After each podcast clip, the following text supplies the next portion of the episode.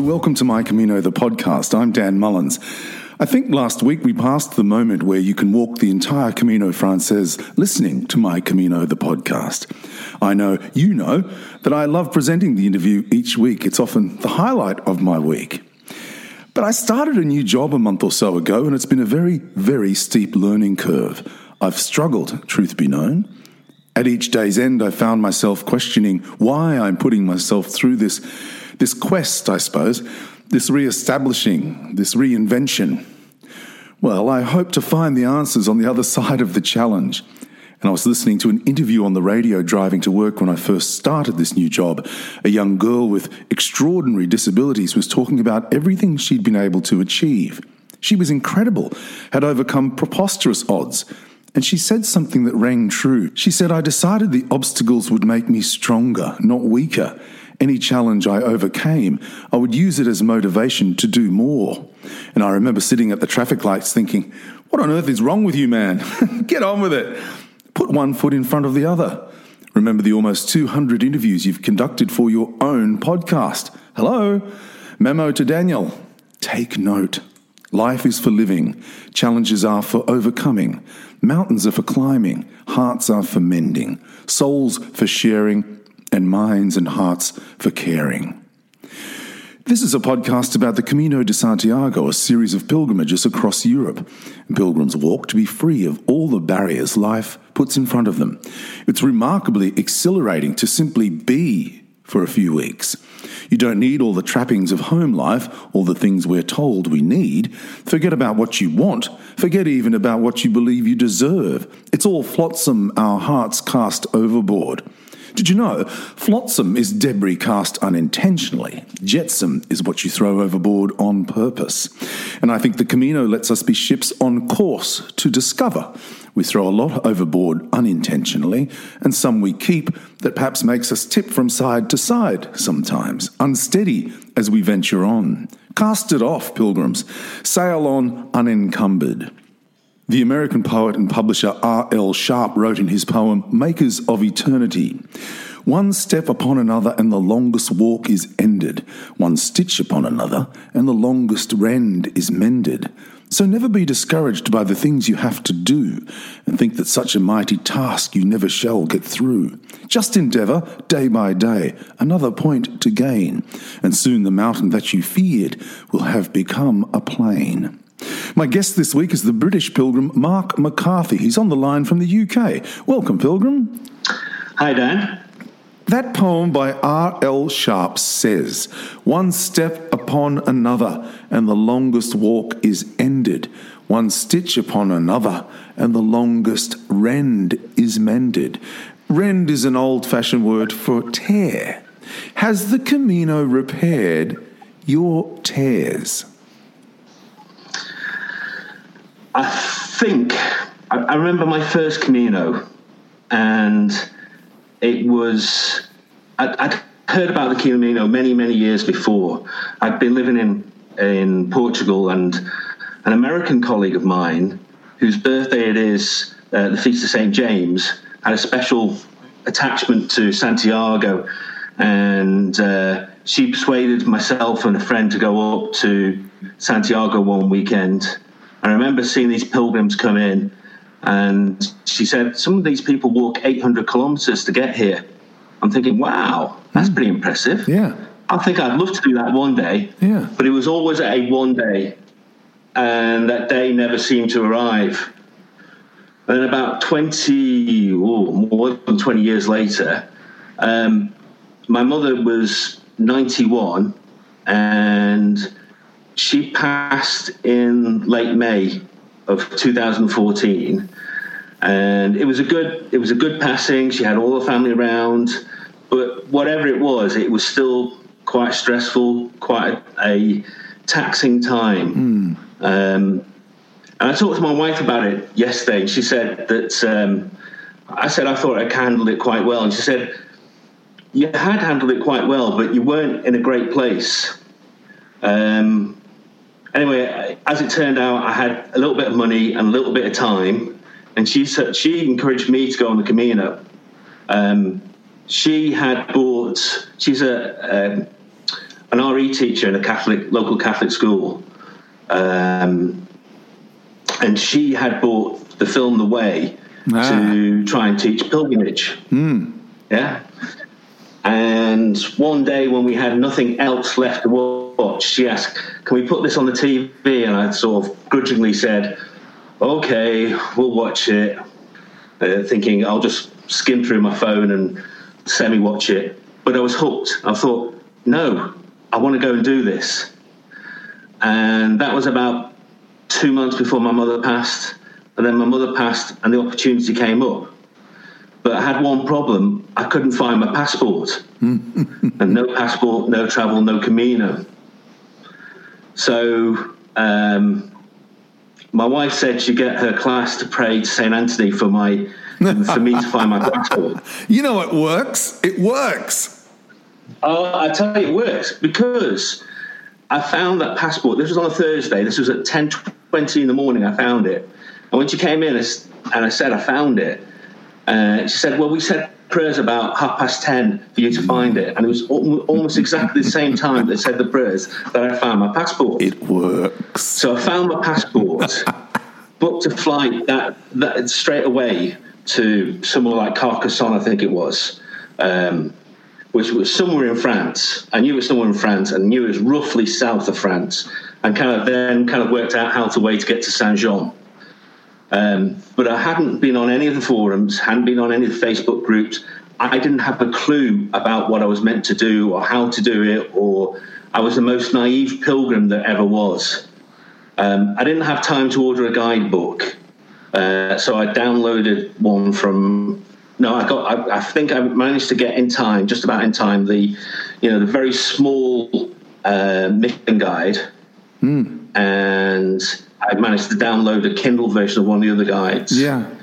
Um, and I rocked into Saint John, into Saint Jean in between time. So this was the Thursday I booked the flight. The flight was on a Tuesday, and over the weekend, my wife and I went out and we bought the biggest rucksack we can find, 65 litre rucksack, and we filled it with complete and utter rubbish. You know, there were I had shampoo for a month and a half. I had a plate. I had cutlery. I had a cup. I had spare jeans, spare shoes. You're gonna you're gonna need all those things, need. aren't you? You're gonna need all that, Mark. You Well, I thought I thought so at the time, but I was so naive. So the rucksack, when I arrived in France, weighed 20 kilograms. And, and I, it sounds completely ridiculous because I know a rucksack shouldn't weigh any more than about eight kilograms now. I know that, and I've experienced that. But at the time, you've got to imagine I knew nothing. I knew I need to get to this place called Saint Jean Pied de Port, and I need to start walking, and that's all I knew. Um, so I, I managed, uh, and I somehow—I managed to get to Orisson and stayed overnight in Orisson, but it took me about four hours to get those 8k up to Orisson. I was just, I literally, I thought I was dying. Oh my gosh. And the next day across the Pyrenees, the next day I really did think I was dying. I had, um, I, I seriously, at one point I thought I was having a heart attack because I was so unfit. I'm a big guy. I'm not a natural sports person. I'd use, I was using boots that I hadn't used for 20 years. These le- oh, big leather boots, which were absolutely awful. Um, and at one point, I, I started getting pains in my elbow.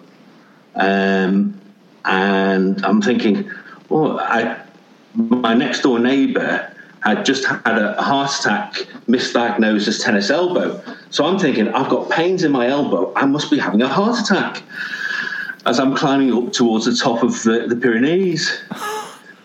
And I kind of sat down for a second, and then this Irish lady came along called Monica, who said, "How you doing? Okay, come on, let's get going." And she just chivied me up uh, and just sort Hey, of Wait a minute, Mark. keep Mark, on going. Mark, Mark, Mark. Sorry to interrupt you. You didn't. You didn't think to say to her, "I think I'm having a heart attack." Well, no. No. she, I was kind of like, she just kind of was so matter of fact, so kind of like, okay, you need to get up, get going. I got up, got going, and I, I, it was silly because one of it was it was because of the, I wasn't used to using walking sticks was why I was getting the problems in the elbows. Oh, I see. All right. Um, but I was kind of like I was amazingly unfit, and I thought I'm 49. I'm gonna, you know, I'm in the class where I'm gonna have one of those little crosses along the side. I got only got this far in my Camino, but uh, I, I managed to get across um, I had quite a few scrapes along the way, and it was really, really tough.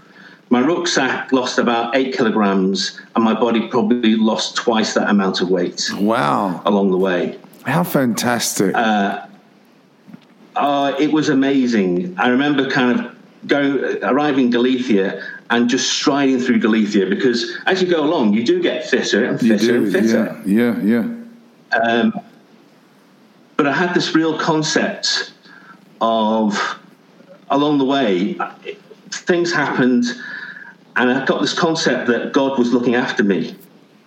That I was really being, I'd had a, a tough couple of years, and I, this was kind of God looking out for me, looking after me, kind of nurturing, rebuilding me. And the troubles and the strife and the effort you have to put into the Camino, the physical effort, are in fact those those strifes, those troubles, are actually good for you. And eventually came to kind of understand, understanding that when we do pilgrimage, pilgrimage is not something we do to earn favour with God, which is a kind of traditional way of looking at it. You know, pilgrimage is a gift from God to us those minor struggles and strifes, the blisters, the uh, shin splints, all that kind of stuff helps to heal you on the inside. The struggles are struggles that you can actually get past. And the whole process is a healing process. You know, um, Liverpool, you're from Liverpool, reputation for being tough. Yeah hard, industrial. It's the very antithesis in many yeah. ways of pilgrimage and spirituality. So, where did this new agey kind of Mark McCarthy come from? You're, you're now, you were just telling us now about this religious aspect of you, this spirituality. Uh, it's not the kind of well, thing that I expect you to tell me about, you know, if I met you at the pub Friday afternoon for a beer. Yeah. I don't know. I think people are changing. I think there is a need. People have a need for spirituality. People have a need for the God. Yeah? I mean, I've been, a, you know, brought up a Catholic. Um, I've been to Lourdes every year since I was 21 as a pilgrimage helper. So I had some concept of what pilgrimage was about. But this was this really opened my eyes to what I thought pilgrimage was, was really about. This idea of journeying. It's not the getting there, it's the journeying that matters, yeah? It's the being with people. This it's transformative. Yeah. Yeah. I just think it's. Um, I think the Camino has a special way of touching people. Yeah. Mm, yeah, yeah. And I genuinely believe that it is a gift from God, and yeah. the more people that can experience it, the better. Yeah, I couldn't. I couldn't agree with you more. I, I, want to touch one last question about Liverpool. Didn't they just win the English Premier League after thirty years? Yeah, but I'm a Manchester United supporter. Oh, okay. Well, I was about. Well, then my next question was: Don't the Liverpool fans sing "You'll Never Walk Alone"? They do. It's the. It is the. It is the hymn, and it is a very good. It is. The thing I hate to admit is that it's an excellent, excellent tune, and they have an excellent manager who's a really, really nice guy. I thought you'd be a Liverpool fan, so I was going to. And my next question was, do you ever walk alone? I, I do sometimes, but I, am a, uh, I'm very much a people person. I like walking and talking to people. Hmm. But on some of the other Caminos I've been on, I've been on the, there's a very small Camino from Bayonne to Pamplona called Camino Baztan, which is absolutely stunning. But there are virtually no pilgrims on that whatsoever. Um, and that is a real kind of exercise in solo walking and having that time just for you, just to think, just to be with yourself and your thoughts. So, out of preference, I'm a social animal. I would rather be walking with people. But I know there's times when you do need to walk alone or just walk with your God, you and your God, and that's it. Fantastic. I wanted to talk about tradition with you because um, we're going to get to a book that you have put together, uh, which is the reason yeah. that we're talking. Um, but w- were you inspired at all, at any stage, by the history of the Camino and those who have walked the path for hundreds of years before you? Oh, I think so. I think the first experience I got was when my friend in Portugal, the, the American lady, she gave me uh, a copy of um, The Pilgrimage by Paulo Coelho. Mm.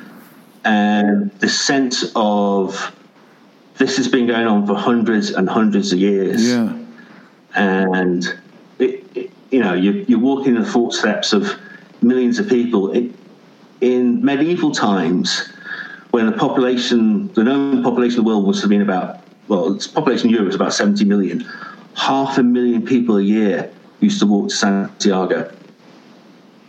Hmm. Just an amazing, huge number. Yeah, yeah. Would walk to Santiago each year. I think there's there's something very special about the Camino. Um, it's making a bit of a Camino bore, um, but I think there is something special. There's something special about pilgrimage and I think this one is probably one of the most special pilgrimages you can ever go on. Um, I've been been on many many pilgrimages to Lourdes, and it's one of my probably my favourite place on planet Earth is Lourdes because I always think it's a bit of where heaven touches earth. Um, but it's the real struggle of the Camino that makes the Camino so worth, so worthwhile. Yeah, you need a bit of struggle, you need a bit of challenge. That's what helps you grow. Yeah, I, I, know a lot of Brits were hoping to get to the Camino this year. Indeed, a lot of Australians are now thinking it could be two or three, maybe even. I don't know how many years before we're able to travel overseas. Um, Qantas are talking about 2023 before they start flying internationally. Uh, but Wow. Yeah, but Mark, there are some beautiful walks in the UK, aren't there? Indeed, you can walk from Canterbury, I think, to somewhere on the coast and catch a, a boat to Europe. Uh, is it the Via Francigena? Yeah. Is that from Canterbury? Is that am I right? I, I have, but I think that's going to have to wait till retirement. it, it, but Via Francigena, I, mean, I had a friend who did that, um, and I followed his his uh, his uh, blog about it, and it was it looked amazing. It seemed amazing, yeah. but it's also quite expensive, particularly walking through France. The, the, one of the great things about the Camino, because the infrastructure's there, you can do it on 30, 40 euro a day. Yeah. Mm, yeah. If you're walking somewhere like the Via Francigena, where you're having to stay in private accommodation, you're talking 80, 90 euro a day type costs. Okay. And equally in the UK, if you're doing that, like the coast to coast, which is on my bucket list to do, you're talking 80, 90 pounds a day at least because the accommodation is just so expensive. Wow. That's, Whereas the Camino. That's pretty expensive. The yeah. 80, 90 pound a day is 200 and something Australian dollars a day. Yeah, that's a lot of money. It is. It's because the accommodation infrastructure is not there. Yeah. Yeah. Yeah. Yeah. yeah. Uh, and you're forced to stay. Well, I mean, not forced, but you're staying in pubs and stuff like that. Yeah. And they're just not cheap. You're so, talking 60, 70 pound a room. Yeah. Yeah. Yeah. So, how many caminos have you done? Good question. I, I'm not sure. I think about ten. Do you always collect a Compostela at the end? if I've walked the last 100k, yes. If I've kind of skipped any bits or anything like that, because sometimes I take groups out, um, and things happen when you take a group out, which means you can't walk all of it. Then I don't bother. But generally, I'll, I'll go and collect it. Always kind of, I like going into Pilgrim office, and it's actually I think it's quite nice just watching people getting excited, collecting a Compostela, and then coming out, and the smiles on people's faces. It's just wonderful. Yeah. Uh, so even if you don't go and collect one yourself, it's just nice to go there and watch other people collect theirs. It's yeah. a really great, great place to just people watch and just see the expression of happiness. I mean, it's only a piece of paper, but it's what's involved in getting that piece of paper that lifts people. I had two fantastic experiences at the Pilgrim's office in Santiago. The first was the little Irish nun came along, was talking to us all while we were in the line. And uh, she was from where my family was from in Tipperary in Ireland. And she said, ah. when you get your, your Compostela, won't you come to the chapel? there's a little chapel there beside the pilgrim's office. And yeah. I went and we prayed together. It was just such a special way to finish my first Camino. They say English Mass there each morning at 9.30 and there's a, a really nice um, uh, uh, Salesian priest, Father Manny, and he says a really lovely Mass. And I think now, while the Pilgrim's Mass is effectively out of order. There's no Botafumeiro. I just think that's just a much more prayerful, much more intimate. And everybody stands up and tells their little story during the Mass. It's just a beautiful Mass. It's a really great, and it's a beautiful little chapel, that. It's lovely. And I was walking to seek some closure for some personal loss and um, I kind of got it that day with that little Irish nun. Um, I I'll never forget her. Wow, it, it, she was so beautiful, and it was just a lovely thing to do. And she picked me out. You know, well, she was talking to everybody in the line, but she's just sort of held my hand in the line and said, "Why don't you come after?" You, you, and so it was beautiful.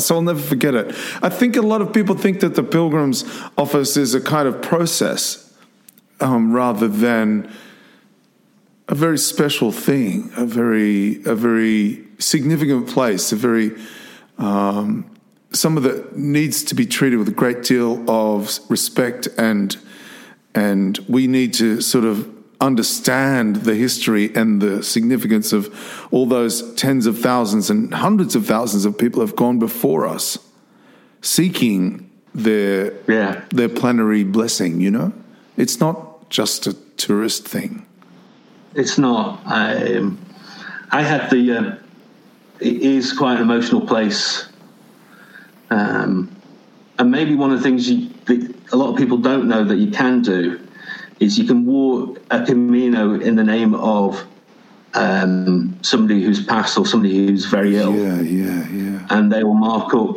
the uh, Compostela.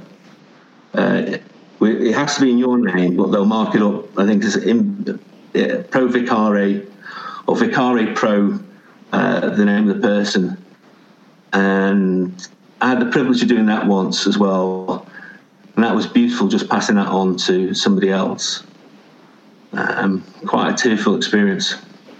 How fantastic! Now we're we are talking today because you have um, you released a book. Um, it's it's a guidebook I just want to ask you, as a pilgrim listening to this, how much should I rely on guidebooks? You don't need any guidebook. You just need to go. You need to walk. You need to put one foot in front of the other. A guidebook is nice to have. Um, and I've tried to put in some stories and a little bit of history. Um, so there's some more interest to it and some more context to it. But the most important thing, don't worry about the guidebook, mm. just walk one foot in front of the other. You don't need any guidebook at all, you just need an open heart. Take us through the process of writing um, your book, this this latest book. Uh, what did you do? How did you? You say that it relates in some respects to Johnnie Walker Santiago's. Uh, what have you done here? It's a, it's a, effectively it's an update. Um, right. I was doing I was doing a cheeky mini winter Camino in December in Sant- and uh, arrived in Santiago, and I met up with Johnny, um, and completely out of the blue, he said. Um, do you want the copyrights to all my guidebooks? And I kind of, I was kind of like stunned. um, I said, well, yes, please, but how do I pay it forward? So we went on a conversation of how I might pay it forward. Um, so I've written a couple of my own guidebooks. I've written one for Sarria to Santiago and Leon to Santiago. So I've got in the habit of doing it. I've learned how to do make my own maps, how to self-publish it, how to do, work out the distances, all those kind of technical features of it. I already knew how to do. Um, and his guidebook, he, I don't know why he he's kind of uh, um, why, why, he, why he's uh, given up maintaining them, but I think um, he said that if I didn't do it, they'd end up withering on the on the vine. So I said, "Well, I'm your man." Um, so I spent most of the lockdown just doing updates, checking all the accommodation, um, adding my own stories in, putting because the maps were he got maps the maps free from somebody else. I had to redo and make all the new maps uh, and all the elevation profiles and stuff like that.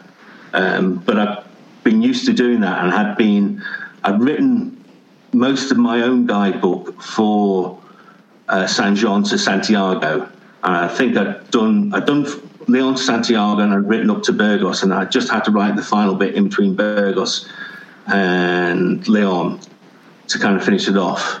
So I took John's guidebook, the bits that I'd already written, and kind of merged the two together. Um, so that's how it all came together. So it's a lot of John's work.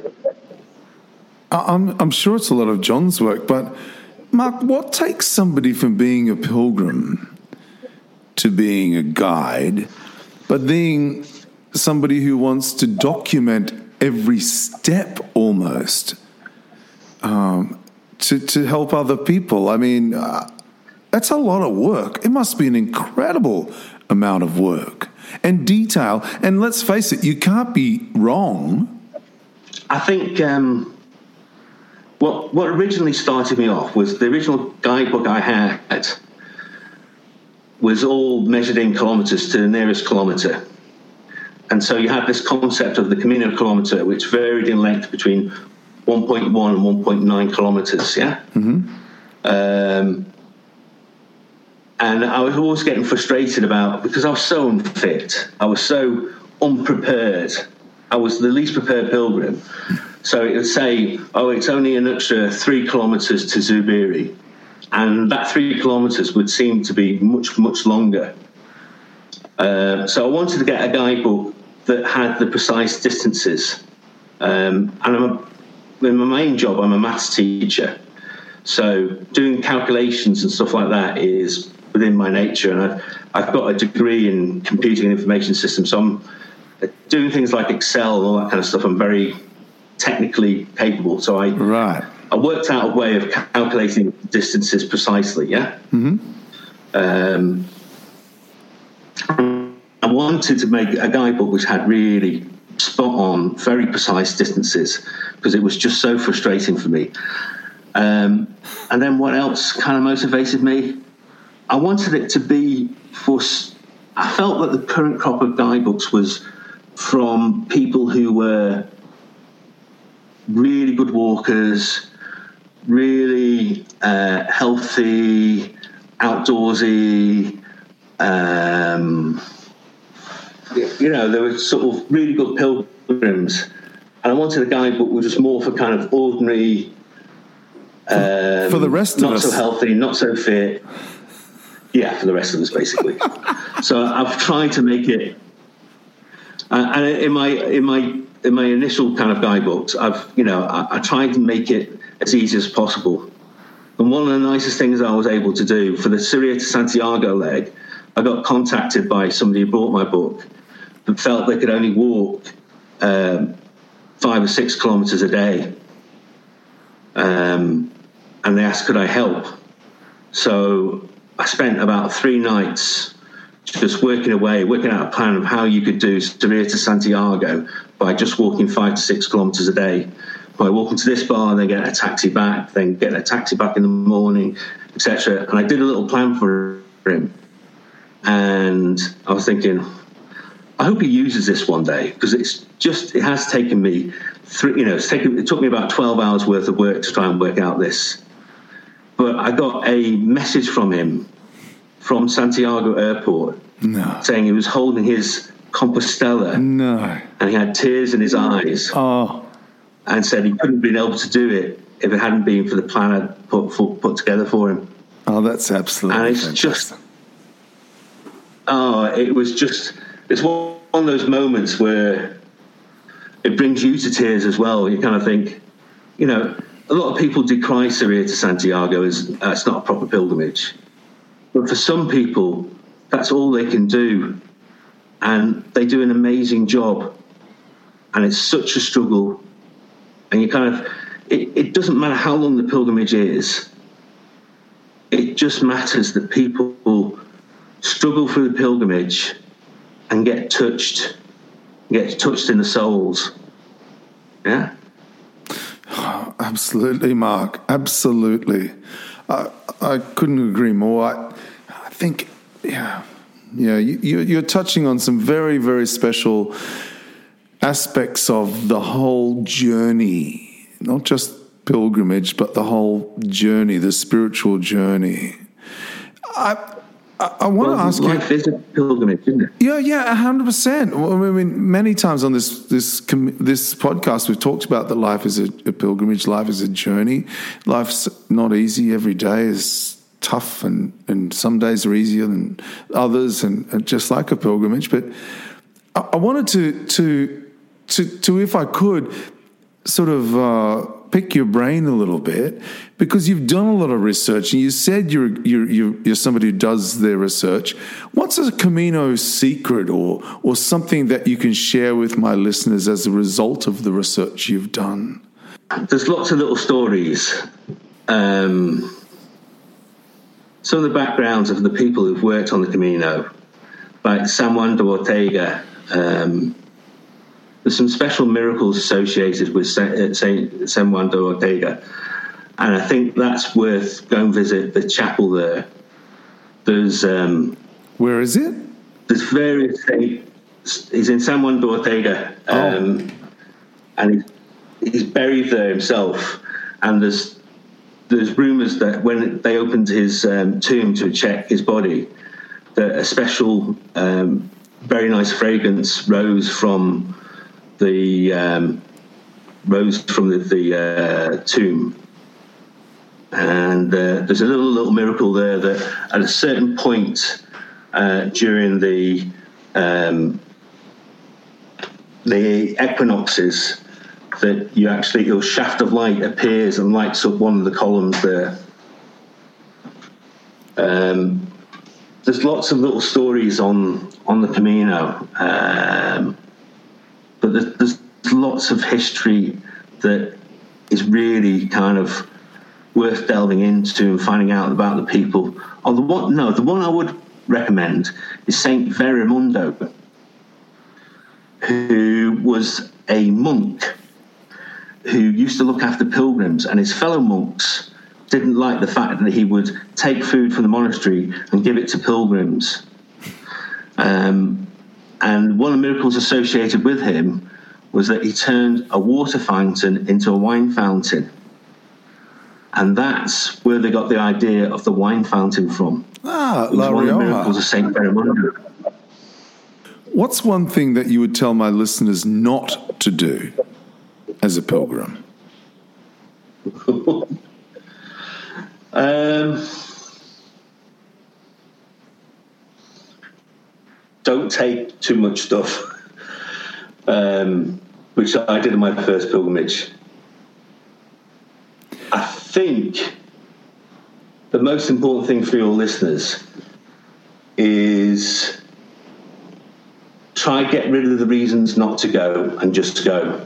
Yeah, yeah, that's a very that that's It is the most difficult step you will take is that first step. yeah, perfect answer. Yeah. Yeah. But what should every pilgrim do on their Camino? What's one thing every pilgrim should do on their Camino? Just open your heart. Just be open to other people around you. Yeah. I think if you can just, in fact, there's just one thing to do take the first step. That's all you need to do. Everything else you can fix along the way. If you've not got, if you've not got, you've got too much equipment, you can deposit it and leave it in the albergue. If you've not got enough equipment, you can go into one of the decathlons in the big towns and get extra equipment. You can always fix the problems along the way if you've got problems along the way. But the one thing you must do is take that first step because that's the most difficult step. I spoke in the introduction about endeavoring day by day. What are you looking for, do you think, Mark? Uh, I think fulfillment. I think we all want to be fulfilled. I think um, I asked my wife yesterday about what I really got from the Camino, and it was a sense of fulfillment. I feel there's um, a need to spread the word about the Camino. I need to get it out there because it's such a healing process. It can really heal people, and there's a lot of people that need healing. And so for me, just being able to spread the word is enough. What do your family and friends make of this pilgrim you've become? Ooh. Uh, well, I've converted my wife. That helps. um, she she struggled until I persuaded her to go on Camino. We went. Uh, uh, we did a Sarria to Santiago back ooh, two or three years ago, maybe more. I love that Maybe it walk. might be 2016. I love that walk. Uh, I think it's, it's gorgeous. Yeah. But we got, we got to one point where it, on the you know the I think it's the fourth, third or fourth day where you're going up and down all those hills Yeah. um, on the way to Arzúa. And she got to one point and says, "I'm not going uphill. I'm not going downhill." And I sort said, "Well, what are we going to do?" But she she went through that kind of, and once you've been through that one moment of I can't do this anymore to I can do this anymore, she now loves it.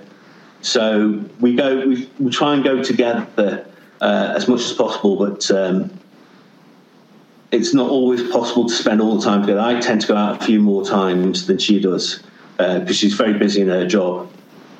Uh, but she loves it, and she, um, well, we have date nights in Decathlon, put it like that.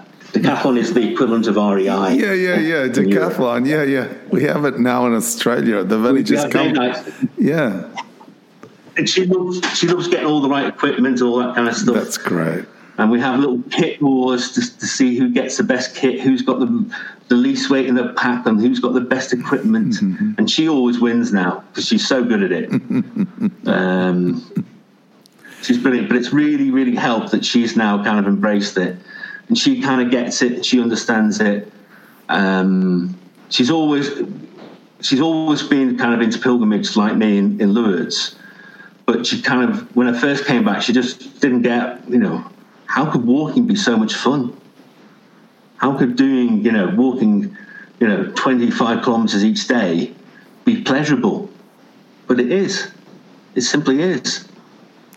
Um, and I've gradually taken more and more friends on uh, some of these trips, and as they go on the trips, the penny drops, and they start to kind of understand what pilgrimage is about and enjoy the pilgrimage. And it's just a real pleasure to, to take people you know, groups out to the Camino. Um, we were meant to be going out in May to just do the first five days out to Pamplona or just beyond Pamplona, uh, but that got cancelled by COVID. Um, but eventually, I'm kind of most of my friends are kind of now accepting of the fact that I am a bit of a Camino bore. Yeah, well, well, that's right. Welcome to my world. You know, um, we're, we're, exactly the same. Do you feel like you needed change in your life?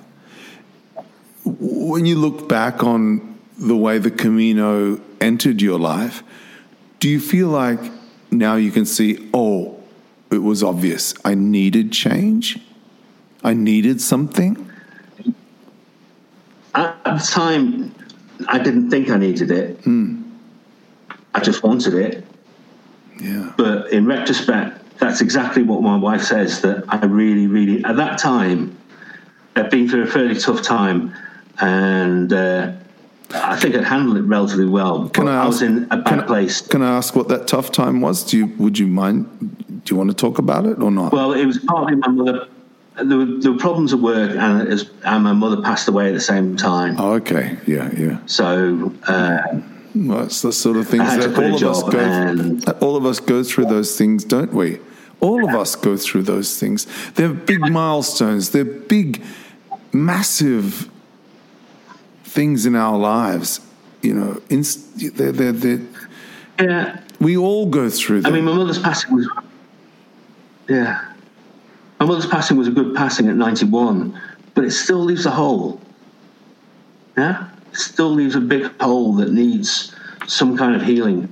Of course it does. Yeah. Yeah. Of course it does. How has the Camino changed the way those around you relate to you? I'm not sure. Um, they know I have a love for the Camino. Mm. They know I have a passion for it. Yeah. I think I was always quite a relaxed, sociable person anyway. Yeah. But it's enhanced that.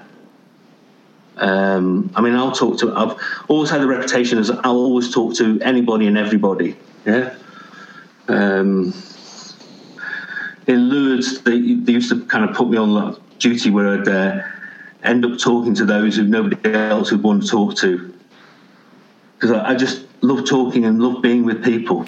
So um, let's just and it's talk- kind of enhanced that. Yeah, let's just talk about that oh. for a minute because you mentioned before that you've volunteered at Lourdes many times. I began my second Camino in Lourdes.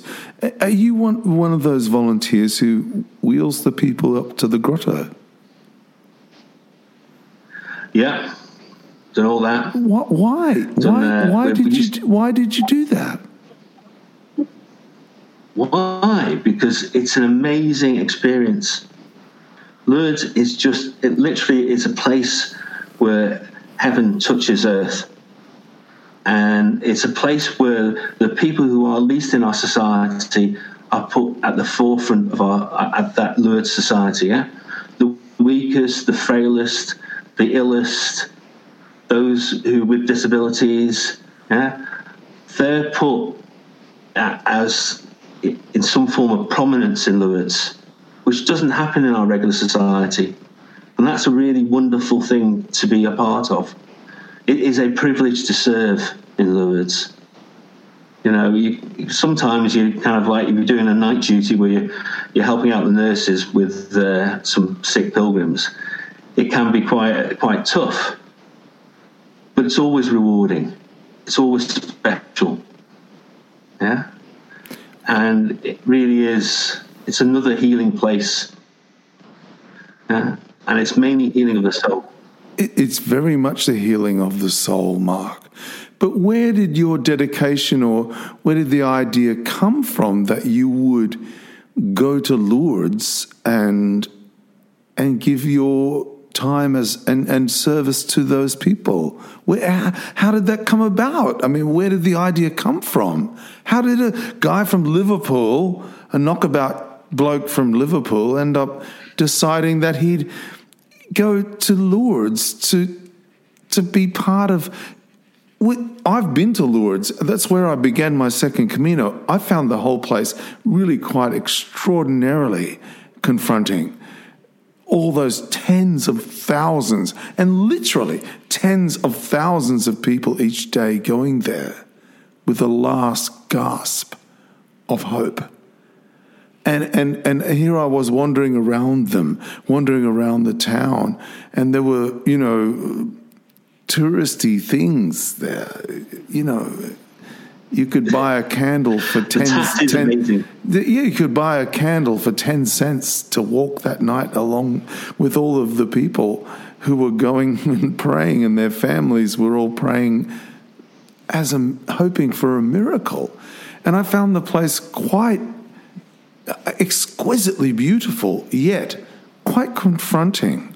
What on earth inspired this man from Liverpool to to to delve into this extraordinary experience of Lourdes in France?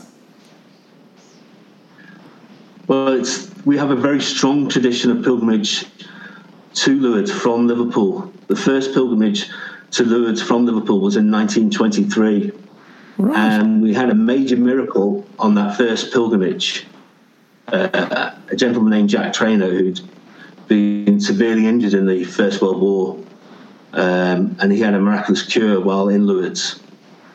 Um, but I think originally I went again was again it was a bereavement. My father passed away when I was 21, um, and in the pub uh, I met up with uh, a couple of guys who went, who kind of strong armed me into going as a as a helper, and I didn't know what to expect. I didn't know what to do, and I kind of got dragged along at 21 to go along. And I remember being there the first year, wondering.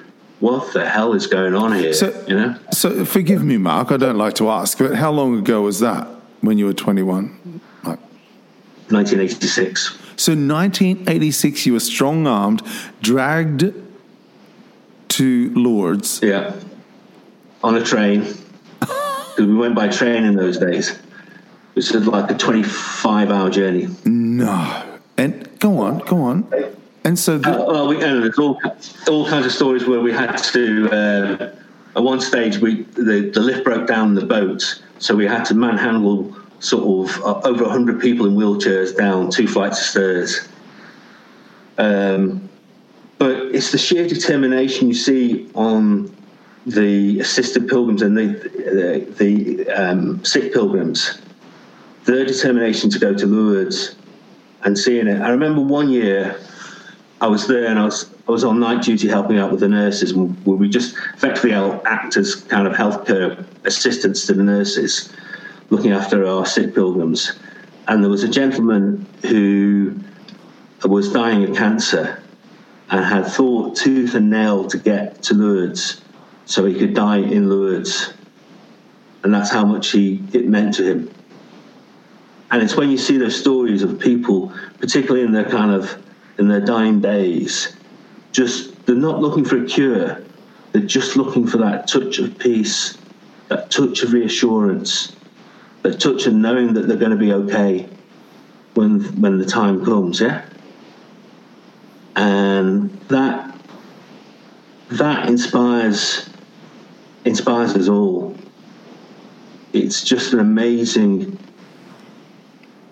It's truly amazing to watch the faith of the people who are ill, who are challenged, and that's what builds your faith up. It's their faith and they're not looking for a miraculous cure. I do believe they happen, but they don't very happen very often. But they are looking for healing, and it's healing of the heart. And that's what pilgrimage does it heals the heart, it heals the soul. Have you been lucky enough to experience the joy of a Camino angel? Oh, yeah.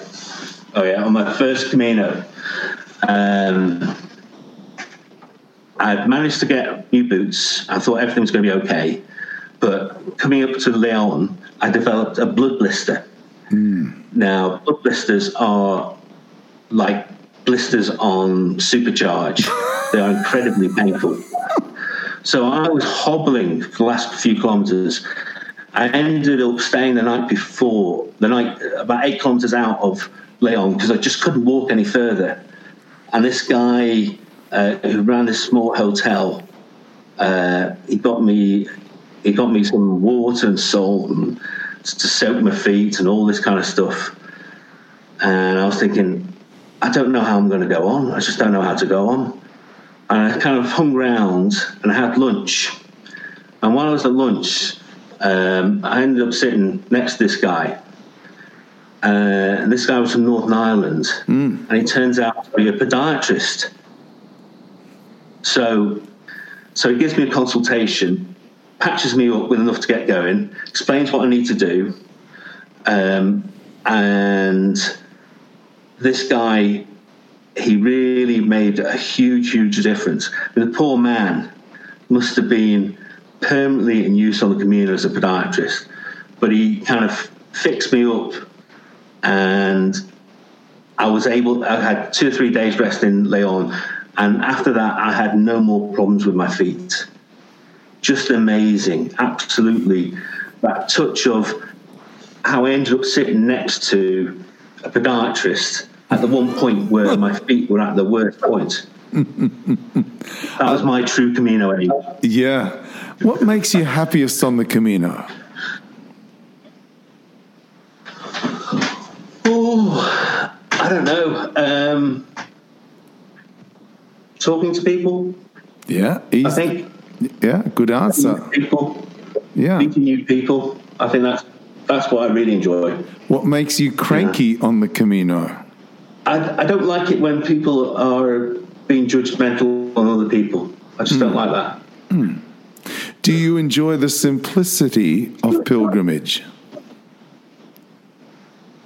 I think the bit the bit I still find amazing is that for six weeks or four or five weeks, whatever it is, you can live out of a backpack which you're carrying on your back that's just amazing. It teaches you how little you really need to run your life. Yeah. Tell us about the new book, a guidebook of sorts.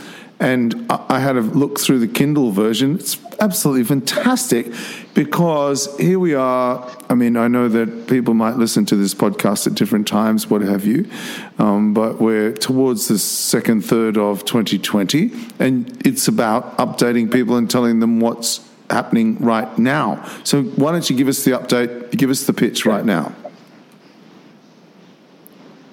Okay, so there's there's two versions. There's a paperback version which I've tried to keep pretty small, so it's four and a half inches by seven inches. It's only I put it back down to 200 pages, so it's now just 200 grams in weight. So it should be pocket friendly. There's a couple of extra pages to the ends to sort of write down people's names and addresses or contacts for people you meet along the way. Um, it's based on Johnnie Walker's original guide, which is an excellent guide to start with. And I've just thrown in some bits and pieces in there as well. The distances are all accurate. The elevation charts are, I've worked on uh, meticulously to try and give really good elevation charts. Um, the Kindle version has got links, which on a smartphone means that you should be able to uh, click on the web address and open up the web page, uh, click on the booking.com link and open up the booking.com link, and click on the phone number, depending. I don't think this works on Apple phones, but on the Android version, I think it works where you click on the phone number and it will bring up the dialer, enable you to dial the, the albergue directly from the Kindle uh, version of the book. So they're probably the highlights of the book. Um, but the book's not so important. What's so important is that people go out there and walk. If you enjoy the book, that's great. Um, and I think there are good bits to it. I think it's a, it's a good guidebook. It's nice, compact. Um, but if I could do one thing with this interview, it's just get people out there walking, taking that first step. Yeah, you know, um, I, I, I, couldn't agree more. You know, Mark, when I sort of saw that you're available for the interview, I thought, oh, I can't wait to talk to him. And I, I always do a little bit of research and sort of scroll through people's Facebook pages, and there you were in Leon, which is, you said, your favorite city. It's my favorite city too. But yeah. I, I want to let you tell our listeners about toasted beer. Uh, it's, it's special in my heart because it was the point where I kind of was at my lowest, and I had a friend from school came out and and joined me for a couple of days Um, and we had a, we had about three days in Leon. We stayed in this lovely hotel on the Calle Ancha. The Calle Ancha is the main high street in Leon. You can just sit there, watch people, watch the world go by, and watch people walk up and down, families walk up and down, and it's just a beautiful place to just watch the world. It's got um, one of the three Gaudi buildings which are outside of um, Catalonia. Um, it's got the most magnificent cathedral, and it's maybe not as impressive in terms of size of Burgos, but the glasswork inside the cathedral is just stunning. And at different times of different day of the day, you get different color effects from the glass because as the sun passes over, it's designed to give different, a different atmosphere inside the cathedral. So it's a really stunning cathedral. It has the most generous tapas in the whole of Spain. So basically, as long as you, the tapas start about eight o'clock in the evening, and basically, as long as you buy a drink in a bar, you get a free tapas. And the tapas, they compete with each other to get the best tapas. So instead of an evening meal, it's cheaper just to go around, buy a drink in each bar in a, in space of three or four bars, and just eat the tapas rather than eating an evening meal because it'll be tastier and it'll be cheaper. Tell us a Camino story. One time, I'll tell you about the time I got lost. The only time I got lost on the Camino. Um, I was staying in, staying in San Juan de Ortega and I was in the albergue and I arrived late and I thought I was the only person in this particular uh, dorm room. Woke up next morning and there's this Polish guy next to me. We get chatting. His name's Marek. My name's Mark. We're roughly about the same age. We get chatting, um, and he's a really interesting guy. We, we share breakfast and I walk with him, um, and we got talking about all kinds of different things. And then he starts talking about uh, he's been to North Pole, South Pole. I'm thinking, oh, you're an interesting kind of guy. Um, and uh, we're just chatting away and chatting away and chatting away. And we realise we've walked about two or three kilometres um, in completely the wrong direction. He fortunately gets an iPhone out and goes, "Oh, we just have to go up this hill and we'll get there." Yeah. But a later fact, later ended up kind of. He says, "Do you mind getting your photograph taken?" I said, "No." And the next minute, this guy comes with a, with a camera and starts snapping photos, and they end up doing an interview with him on one of the bars on the way into Burgos. And it's only kind of like the day after that I kind of work out who this guy is. And he's a, apparently he's the his name's Marek Kamiński, and he's walked three and a half thousand kilometers from the Russian part of Poland um, all the way to Burgos at that stage. He ended up walking four and a half thousand kilometers. And he was just an amazing guy. He was a, a polar explorer. Uh, he held the Guinness Book of Records for doing the North Pole and South Pole the same. And he's effectively the Polish Bear Grylls. But to me, he was just some guy I met in the albergue. His name was Marek. Um, How fantastic! I ended, up, I ended, up, the next morning. I stayed the extra day in Burgos. I, I, I went to that little bar across from the albergue and flipping through the newspaper, and there's a photograph of me and him walking into Santiago. It was my brush with fame, but apparently he's like he is this guy Marek Kamiński, super nice guy, really approachable. But I didn't know he was famous because I, I just didn't know who he was. But it was my brush with fame on the Camino. That... I walked into Burgos with Marek Kamiński and got lost. You know, me wanting to be a guidebook rider and him being a polar explorer, we still managed to get lost together. that is so fantastic. Mark, I love your enthusiasm for the Camino, your enthusiasm for travel, adventure, growth, for sailing on without the flotsam and jetsam. Stay on course, my friend, and we'll meet one day, I'm sure, to share a cold beer. I can't wait. Thanks for sharing your story, your passion, and your energy. Uh, I've thoroughly enjoyed talking to you. Buen camino. Buen camino. My guest this week was the British Pilgrim Guide, host and writer Mark McCarthy. The Way to Santiago is his new guidebook based on the Johnnie Walker's Pilgrim Guide to the Camino Frances. It includes new maps, new elevation charts, detailed distances, and the Kindle version contains hot links to accommodation websites and telephone numbers. It's been updated for 2020 and to help with planning and finding albergues that are currently closed due to COVID. Just Google Mark McCarthy, The Way to Santiago, and you'll find it. The American poet and publisher R.L. Sharp wrote in his poem Makers of Eternity. One step upon another, and the longest walk is ended. One stitch upon another, and the longest rend is mended. So never be discouraged by the things you have to do, and think that such a mighty task you shall never get through. Just endeavour, day by day, another point to gain, and soon the mountain that you feared will have become a plain. R.L. Sharp is Robert Lee Sharp. There's a great old story that one day when he was a boy, he went with his father to the local blacksmith to pick up a rake and hoe his dad had put in to be repaired. Sharp said his father handed over a silver dollar for the repairing, but the blacksmith refused to take it. No, said the blacksmith, there's no charge for that little job. But Sharp's father insisted that he take the payment. But Sharp's father said, If I'll live to be a thousand years, I'll never forget that old blacksmith's reply. The blacksmith said, Can't you let an old man do something now and then just to stretch his soul? It's the old law the giver receives more than the receiver gets. Bread, like flotsam, cast upon the waters, comes back a thousandfold. Sharp wrote, One who stretches his soul into deeds of love and kindness unfailingly reaps a just reward. Thank you for giving me the opportunity to be part of your life every week. Shine on, pilgrims. Your light is warm and beautiful. Until next week, I'm Dan Mullins. Buen Camino. Somewhere along the way, somewhere along the way.